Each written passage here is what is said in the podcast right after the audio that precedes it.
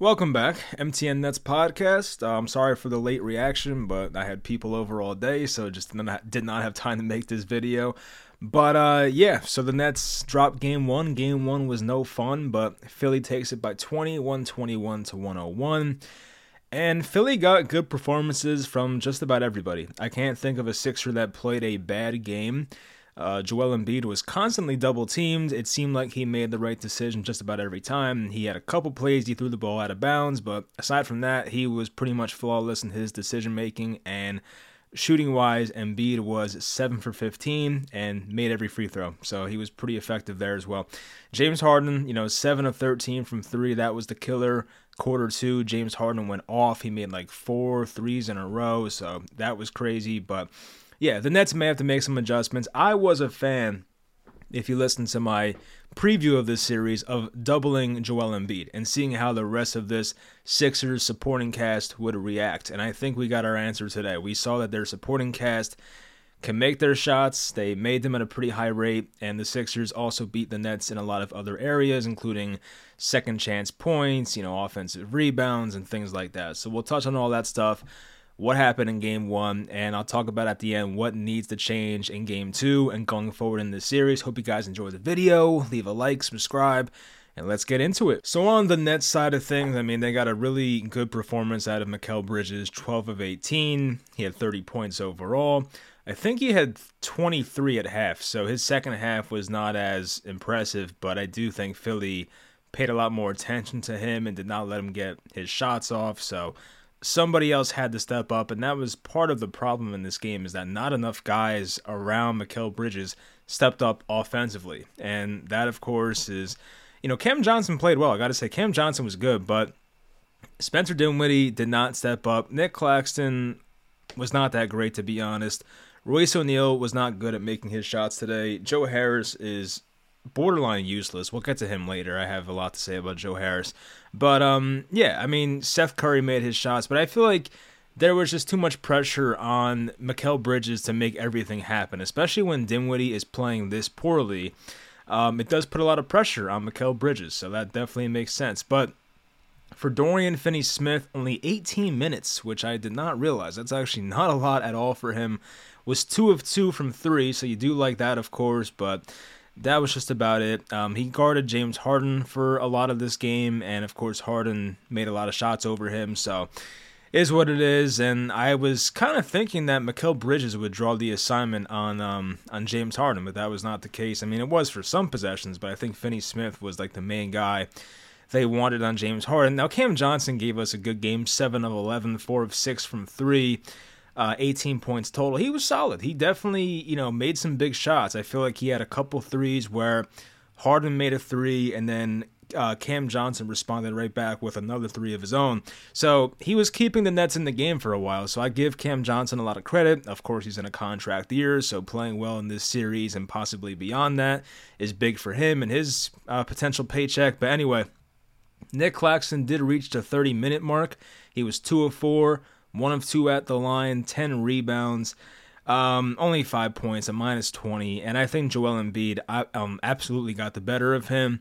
It did help that the Nets doubled Embiid every time, but there was even a play in like, you know, right in front of the basket, basically in the paint, where Embiid just backed down, Claxton did like one of those drop steps and he was just right there for an easy layup and it was like Claxton wasn't even there. So yeah, I mean I think Claxton's had better games defensively, but you know he did have some nice plays as well. I think he blocked James Harden. I want to see what did Claxton have blocks wise. Claxton had three blocks, so I mean yeah, that's, that's pretty good obviously, but this was not like the best Nick uh, Nic Claxton game. I think you know we can agree on that. Spencer Dinwiddie I would say it was probably the most disappointing net. He played the most minutes, 36. Mikal had 34. Dinwiddie was 5 of 12, 1 of 5 from 3, 3 of 5 at the line, had 7 assists, um, had 4 turnovers, which was the, the killer. And he had about 3, maybe 4 lob passes, you know, supposed to be alley oops that were just terrible passes. And I, I saw that a lot on Nets Twitter talking about Spencer Dinwiddie's inability to throw lobs, which, you know, he's not at the same level that obviously like Kyrie was when doing that stuff. But I don't know. I feel like, you know, Dinwiddie is now 30 years old. He's been in the league for a while. Um, maybe this is just some weird part of his game that he's just not good at. So I, I don't know what it is, but it was definitely evident today. And, you know, some of these alley oops to Claxton, and I think maybe Day'Ron once, I mean, they were just too out of reach. And, you know, Claxton may have got a, a fingertip on it, and it was just a turnover. So, yeah, you can't have that if you're Dinwiddie especially after all the beef that happened between him and Kuzma to come out in this game and play like that, it was definitely disappointing. So I don't know. I think Dinwiddie might have put too much pressure on himself. I mean, his shots early on were just bricks, to be honest with you. He had to pull up three early in the game. And he missed it badly. So, I mean, yeah, maybe there was just too many nerves, but he's been in this position before. So, I don't know what to think, but yeah, I would not bet against Dinwiddie. I would think he bounces back, so he definitely needs to play much better for this team to, uh, you know, win a game here. Royce O'Neale played 28 minutes off the bench, no surprise, two of five. He was over three from three, so you know when, when Royce is not making a three, that's definitely a killer. Um, he missed one where I think the Nets got an offensive rebound. I think it was on the Claxton missed free throw.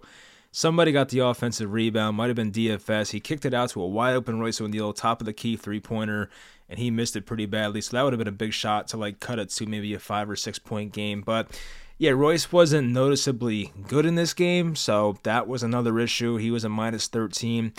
Joe Harris, who, as I said, I did want to spend time on Joe Harris. He has had his moments for the Nets, obviously, you know, not just this year, but even in the past. But you know, playoff Joe is not something that I feel like dealing with right now. He was able to thrive on the Nets in the playoff series when the Big Three was healthy versus Boston because he was just that guy. Like there was so much attention, obviously, on Harden, KD, and Kyrie, and Joe Harris was just there for open three point shots, and he was making them.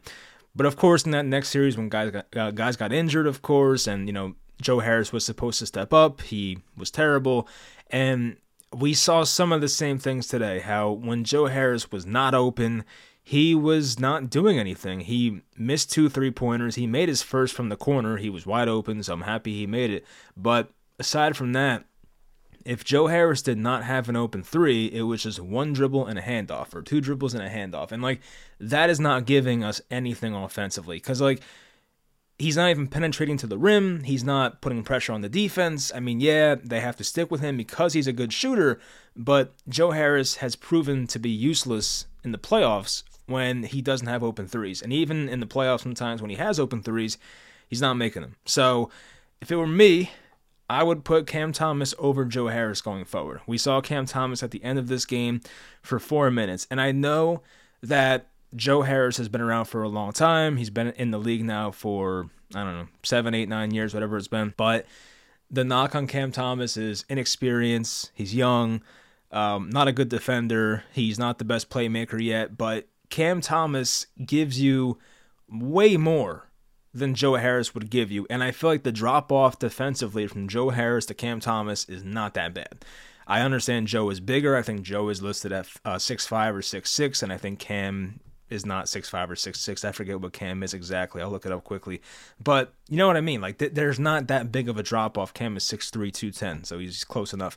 But there's not a big enough drop off from Joe Harris to Cam Thomas defensively where I'm that worried about it. And I think we saw it in this game. They put up 101 points, which is not good in today's NBA. Obviously, in the playoffs, teams do score less, it feels like, because teams are playing more intense defense and, you know, refs don't give as many free throws in the playoffs normally. But the Nets obviously needed another scoring option. There was way too much on Mikal Bridges' plate to make things happen and that of course correlates with Dinwiddie having an off game. Um, you know, Cam Johnson had to make basically all of his shots to keep the Nets in that game, and even Finney Smith did not miss a three, so that was good.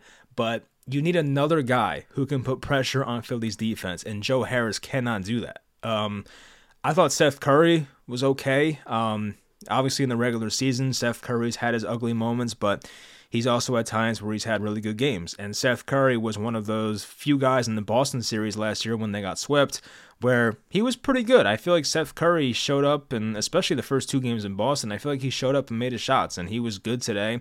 Played 16 minutes. He had a, he was four or five from the field, two of three from three. But obviously, with Seth Curry, you're not getting much else. Um, You know, not a good defender, of course, but you know, still for a, a pure shot maker, a guy who is kind of cold blooded in that way, I feel like Seth Curry can make the big shots and Joe Harris cannot. And at least with Seth Curry, he can shoot off the dribble, he can create separation. And when you're talking about Joe Harris, he does not do those things. You know, Joe Harris does not create separation. He does not normally shoot off the dribble. Um, maybe if he's wide open, he will once in a while. But Seth Curry is way better in those tighter areas than Joe Harris is. So I don't mean to like, you know, shit on Joe Harris too much. I do love Joe, but it's just like I don't see how playing him, especially playing him and Seth Curry, which is kind of a Jacque Vaughn thing, we'll get to that, but playing them together was a recipe for failure. I don't know why they would do that. Like I I feel like we've seen enough this year in the regular season of Seth Curry and Joe Harris on the floor at the same time, and it does not work out too well. So I don't know why Jacque Vaughn insisted on doing that, but that was part of the plan here in this game. I mean, I get the Nets don't have the most depth in the entire league, but it just seems stupid. And Edmond Sumner couldn't get more minutes, or Cam Thomas couldn't get minutes. So at least the only guy not playing today was Patty Mills. So I mean, I'm fine with that. But it's kind of annoying that they just give Joe Harris the minutes, and if they don't make a change, I am going to be annoyed. I mean, maybe you know, if they scheme more things to get Joe Harris open shots, then yeah, I can understand it. But the way they were running the offense today for most of the time, unless it was like out of timeout, um, you know, Joe Harris was not being schemed for to make open shots. You know, like Joe Harris, as I said, had one open look today. The other two threes he missed, he was kind of forcing them, and he missed them pretty badly. So I would prefer Cam Thomas. He's going to put pressure on the defense. He can get in the lane, make the floaters. He can make those tough fall away jump shots from 10, 15 feet out. Um, he's been a better three point shooter this year. He's been an improved playmaker from last year to this year. I would play Cam Thomas. And Cam Thomas, by the way, he just has that cold blooded type vibe. Like, remember the Summer League? I know it's Summer League, it's not the NBA playoffs, like, obviously, but that guy just plays with no fear. Like I love that about Cam Thomas. He does not give a damn. Like he's just one of those cold-blooded guys. So he made that huge shot against the Knicks last year when everybody was hurt, and then uh, Nets made that big comeback at the Garden. Like I feel like Cam Thomas has that in him, where like he's a big shot maker, and Joe Harris is the opposite, to be honest. So yeah, I want to see Cam Thomas get Joe Harris's minutes, and if it goes that badly defensively okay, you know, at least you try. Like don't like this was kind of like I, it, it kind of reminded me of the Blake Griffin situation last year. And of course, last year the Nets had a center rotation of Andre Drummond, who they got from Philly in the Harden trade. He was the starting center. At that point, Claxton was the backup center. But Andre Drummond played like complete garbage in the Celtics series, like a lot of guys did. But still, I mean, Drummond was just unplayable. He couldn't even get rebounds, which is the one reason you play Drummond in the first place. But Steve Nash did not. I mean, like this is Steve Nash. He was terrible, but Steve Nash did not put in Blake Griffin until the late third quarter, I think, of Game Three. I mean, you can't wait that long, and I feel like Cam Thomas is trending towards that direction, which I don't want. I mean, this is the playoffs. You have to make you know quick decisions, pull the plug early. There's no time for patience. All right, like you saw what Joe Harris gave you today. He looked pretty lost. So pull the plug, put Cam Thomas in there. Hope he gives you more offensively. Hope that the defensive drop off's not too badly. You add more athleticism, you add more of a playmaker, you add more of a scorer. I don't see why not. So personally, I'm putting Cam Thomas in there. But knowing the Nets, they probably won't do that. So that's a disappointing part. But anyway, team stats. We'll touch on that next because I know that that was a big discrepancy in this game. Um, this is the frustrating part. Field goal percentage wise, the Nets shot 12% better, 12.5% better, 55% to 47% from the field. The problem is that Philly had 19 more shot attempts. That's an issue. Three pointers. The Sixers made 21, the Nets made 13. The Sixers also had 14 more attempts from three. Free throw percentage, that was also a bit of a discrepancy. I mean, they took almost about the same free throws. Uh, Philly took one more, but Philly was 16 of 16 at the line, so credit to them. But the Nets were 10 of 15 at the line, so Philly made six more free throws. The Nets got out rebounded by three, but on the offensive boards was the big difference. I mean, Philly had 14 offensive rebounds, and it felt like a lot of those came in the first quarter. and the Nets only had five. So they were out rebounded on the offensive side by nine rebounds compared to Philly. Philly had nine more assists. Philly had 11 more steals. The Nets had 20 total turnovers. That's terrible. Can't have that in the playoffs, especially. Um, the Nets did have more points off turnovers by 20, which is like shocking. So the, the Nets definitely took advantage when they had turnovers, but um, the problem is that they had a lot more turnovers than Philly did points in the paint was even kind of close. I mean, once again, Embiid got doubled just about every time, but Philly only had two more points in the paint. Even Paul Reed was having a great game. He had that awesome between the legs move for that layup, so that was cool um, to see for Philly fans. And yeah, I mean, it, it, was just it was a weird game. I I don't know how to describe it, and I don't know what else to feel going uh, towards game two. I feel like because part of me is like, okay, Philly had a, a franchise record in three pointers made in, the, in a playoff game is this just like a, a lucky game, an outlier? Like some of the James Harden shots he was making, I don't think he'll make them the rest of the series. But still, I mean, the Nets were not covering these guys from three. Like that's the problem. And I think the Nets, honestly, in the first half, did a really good job defensively of doubling Embiid and rotating on defense. But once the third quarter came around and James Harden got hot in the late second quarter, things kind of fell apart. So I did like the game plan. I like the idea of doubling Embiid, but I think they need to be a bit more loose about it. And what I mean by that is like when I made my preview video, I was uh, specifically saying that they should double Embiid when he's like on the block in those type of areas or just close to the basket. I feel like they were doubling Embiid even when he was on the three point line or at the foul line. Like I don't want to double him in those type of areas because I think if you're the Nets, although he's a really good shooter, and I think Embiid was making his jump shots today, he made a three. You want to force him into into jump shots. You don't want Embiid to destroy you down low. So if I'm the Nets, I still am doubling Embiid, but only when he's on the block and close to the basket. If he's like more than 15 feet away from the basket, I'm letting him go one on one and hopefully in most of those cases it's Claxton.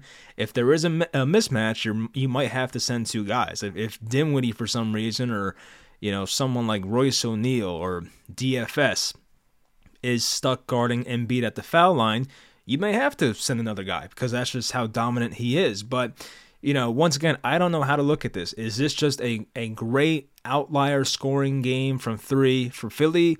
Or are the Nets screwed because Philly is just a much better team talent wise? You know, I, I think both can be true, obviously. So while Philly is not going to make that many threes, maybe for the rest of the series, um, they are going to get better looks because they have the most dominant guy on the floor and by a lot. So it is what it is. There's a talent discrepancy. Doc Rivers is a better coach than Jacque Vaughn. So I don't know. I'm curious to see what the game plan is for the Nets. I, I don't want to see them do the exact same thing. I would hope they change things up a bit. Maybe you do a complete 180. Maybe the Nets in the next game let Joel Embiid go one on one. But by doing that, they limit the other guys around him and they, you know, pay more attention to Harden, pay more attention to Tobias Harris, pay more attention to, I don't, I don't want to say PJ Tucker, even though he was 2 of 5 from 3 but pay more attention to Tyrese Maxey. Uh, pay more attention to McDaniels and Niang and, and all those guys. Like, pay more attention to everybody else. So, yeah, maybe they play more one on one against Embiid in game two, but hopefully by doing that, you limit the amount of open looks for the other guys on that team. So, Philly had a lot of guys that made three point shots today. Um, you can't have that. Even De'Anthony Melton was two of seven. I think he made two of them early in the game. So yeah, I mean it, it was frustrating for the most part because it's like I felt like they were playing good defense, but at the same time, it too many times it led to the Sixers getting wide open looks, and like these are NBA players, they're gonna make them. And I think Philly, they were either first in threes made or three point percentage. I feel like they were first in threes made. I could be right, could be wrong, but they were up there. So yeah, this team can make threes. But, you know, once again, my biggest thing is Cam Thomas over Joe Harris. It's not guaranteed to work, but it's has a lot more potential upside than Joe Harris. And you know, even playing Edmond Sumner, I mean, I don't know whose minutes he would take exactly because I I still think you play Dinwiddie, of course, at starting point guard. And I do like the idea of Seth Curry as long as he's not sharing the floor with Joe Harris. You know, I, I think Seth Curry along with um, Seth Curry, along with Cam Thomas. That might not be the right move, but as long as you keep one of the starters, I don't know. They have to mix it up somehow. Like I think playing Seth and Cam Thomas, that might not be a good idea. But if you're playing Dinwiddie and Cam Thomas, and if you're playing like, you know, Seth Curry and Mikal Bridges, then that can work. So they just have to find the right mixture, and hopefully they figure that stuff out. Um, I don't want to give up yet, but I do know that the Nets are not in a good position right now. Um, I think right now Philly is a minus nine and a half for game two, so you don't want to see that. But I do think if the Nets play a good game, and a close to a perfect game, they can win. Like they can definitely take a game or two in this series. I still think the Sixers win it all, but still they can take a game or two here. They just have to be more locked in on the defensive end and even offensively, they just need more playmakers. And you have one guy who's a playmaker on the bench who only played 4 minutes today. And once again, I get he's young, I get he's uh, inexperienced, but he is a much better playmaker than just about any other person not named Dinwiddie or Bridges on this team. So I'm putting Cam Thomas in there. I would give him close to 20 minutes. I really would. So, and the thing with Cam is like he can explode at times. Like we've we've seen even the last game of the season against Philly, it was their bench, but Cam Thomas had like 46 points. So, you know, he's had four, I think, four four 40 point games this year. I mean, like just play the guy. I, I understand it's it has some risk, but you are pretty big underdogs in this series. Like you have nothing to lose, everything to gain if you play Cam Thomas and it works. So it just adds an extra wrinkle possibly to this series if Cam Thomas comes in and plays well. And Philly may not know what to do at first. It might take Philly a full game to be like, oh crap, what do we do with Cam Thomas? So I would put him in there.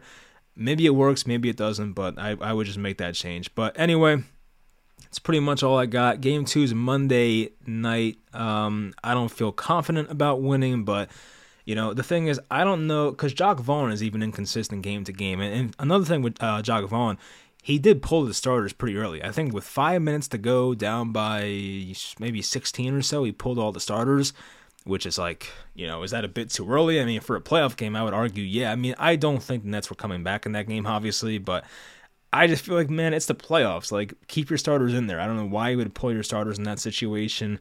Um, yeah, they were down 16 with five minutes to go, and a day off tomorrow, of course. So yeah, I, I don't know why they, you know, why, why Jacque Vaughn made that decision so easily, but I guess it is what it is. But hopefully, game two is different. You gotta you know, play better defense. You have to find better ways to include playmakers on offense. I don't think the shot making was that bad once again. The Nets shot well. Like their field goal percentage was good, but even Philly getting the offensive rebounds and second chance points and the PJ Tucker tip outs, you can't have that stuff. So they have to find you know, a way to box guys out, find where PJ Tucker is, get a body in front of him, and and secure the rebounds. They have to do better at that stuff. So if they can do all that, I expect game two to be closer, hopefully. So we'll, f- we'll find out what happens, but I'll talk to you guys after that.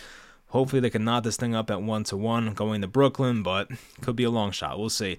Hope you guys enjoyed the video, and I'll talk to you guys next time.